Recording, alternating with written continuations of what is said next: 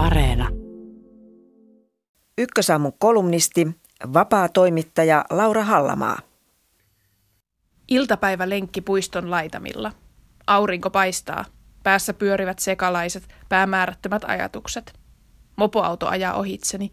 Sen kyydissä istuu joku, joka huutaa nuoren miehen äänellä avoimesta ikkunasta. Hyvä perse. Jähmetyn niille sijoilleni. Minulleko tuo huusi? Ei tällä suoralla ketään muitakaan näy. Kuvittelin olevani jo yli tällaisesta, ettei aikuisen naisen tarvitsisi kuunnella kenenkään huuteluja, varsinkaan puolet nuorempien laukomana. Eihän siitä nyt montaa vuotta ole, kun yhteistuumin hymisimme kaikki, ettei tällainen enää tähän maailman aikaan kuulu. Olen seurannut tiiviisti keskustelua seksuaalisesta häirinnästä vuoden 2017 MeToo-kampanjasta saakka. Jo silloin ajattelin, että vihdoin joku puhuu. Nuoruudesta asti olen kuullut kaikenlaisia kommentteja kehostani. Lisäksi täysin vieraat ihmiset ovat tulleet kysymään minulta sellaisia asioita kuin haluatko lähteä panemaan, kiinnostaisiko neitiä jumppatunti kanssani, minkälaiset alusvaatteet sulla on. Nämä ovat keskellä kirkasta päivää pyytämättä ja yllättäen kuultuja kommentteja, eivätkä edes sieltä törkeimmästä päästä. Joskus sanat eivät ole riittäneet ja on käyty kiinni. Aikaisemmin yritin jättää kommentit omaan arvoonsa tai saatoin lyödä homman leikiksi. Ajattelin, että tällaista naisen elämän kai kuului olla. Kaikkea törkeää joutui kuulemaan ja kokemaan, vaikka ei kiinnostanut pätkääkään. Miituu käänsi katsannon toisin päin. Häpeän tunteet olivat tuttuja muillekin. Meillä oli ollut yhteiskunnan kanssa jonkinlainen hiljainen sopimus, jossa päätettiin sietää. Eikä sopimus ole vieläkään kokonaan rauennut. Viime viikkoina musiikkikenttä avautui puhumaan seksuaalisesta häirinnästä. Anonyymeissä kertomuksissa toistui jälleen sama kaava.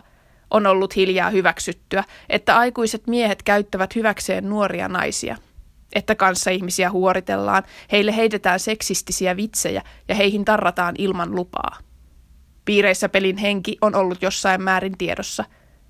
Kokemuksistaan kertovat kohtasivat saman seinän kuin aikaisemminkin.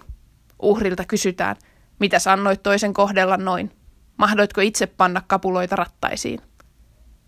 Jostain syystä näissä tapauksissa ei ymmärretä sellaista konseptia kuin koskemattomuus.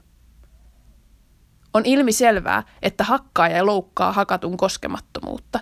Meillä on aika hyvä yhteisymmärrys siitä, kuka tilanteessa on tekijä ja kenen sietää hävetä. Kun koskemattomuuteen sitten yhdistetään riijustelu, koko homma meneekin yhtäkkiä hirveän hankalaksi – Kulttuuriin on uinut kummallinen ajatus siitä, että kouraisut ja törkeyksien huutamiset ovat oivallinen tapa osoittaa kiinnostusta. Yhteisö ajattelee, että pieni häirintä on arkipäivää ja kuuluu asiaan. Rakkaudesta se hevonenkin potkii myhäillään. Ei muuten potki. Hevonen potkii hyökätäkseen. Varsinkin naiset saavat tuntea tämän syvälle juurtuneen suhtautumisen nahoissaan. Kulttuurimme antaa ahdistelijoille pakotien.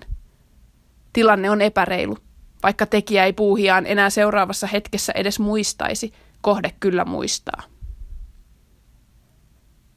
Huuto mopoautosta sai minut miettelijäksi. Ikä ja kokemus eivät suojanneet siltä, että tilanne jähmetti. Entä jos liioittelen asiaa? Ehkä se olikin vain ajattelemattomien nuorten kehu, pojat kun ovat poikia. Niin, pojat ovat poikia ja tyttöjen ja naisten täytyy se kestää – Sellaisessa maailmassa olen kasvanut. Mutta voi asiaa lähestyä toisinkin, esimerkiksi niin kuin Britannia nyt lähestyy. Maassa kaavaillaan, että Englannissa ja Walesissa kaikesta katuhäirinnässä tulisi laitonta, jopa perään viheltämisestä. Saattaa kuulostaa mitättömältä jutulta, mutta päätös olisi selkeä sysäys häirinnän nollatoleranssille. Signaali, että vastuu pienestäkin teosta on tekijällä. Vaikka elokuvissa viheltelyyn vastataan keimaillen, tosielämässä odottamaton huomio voi olla häiritsevää, ahdistavaa ja nöyryyttävää. Koirille vihelletään, ei ihmisille.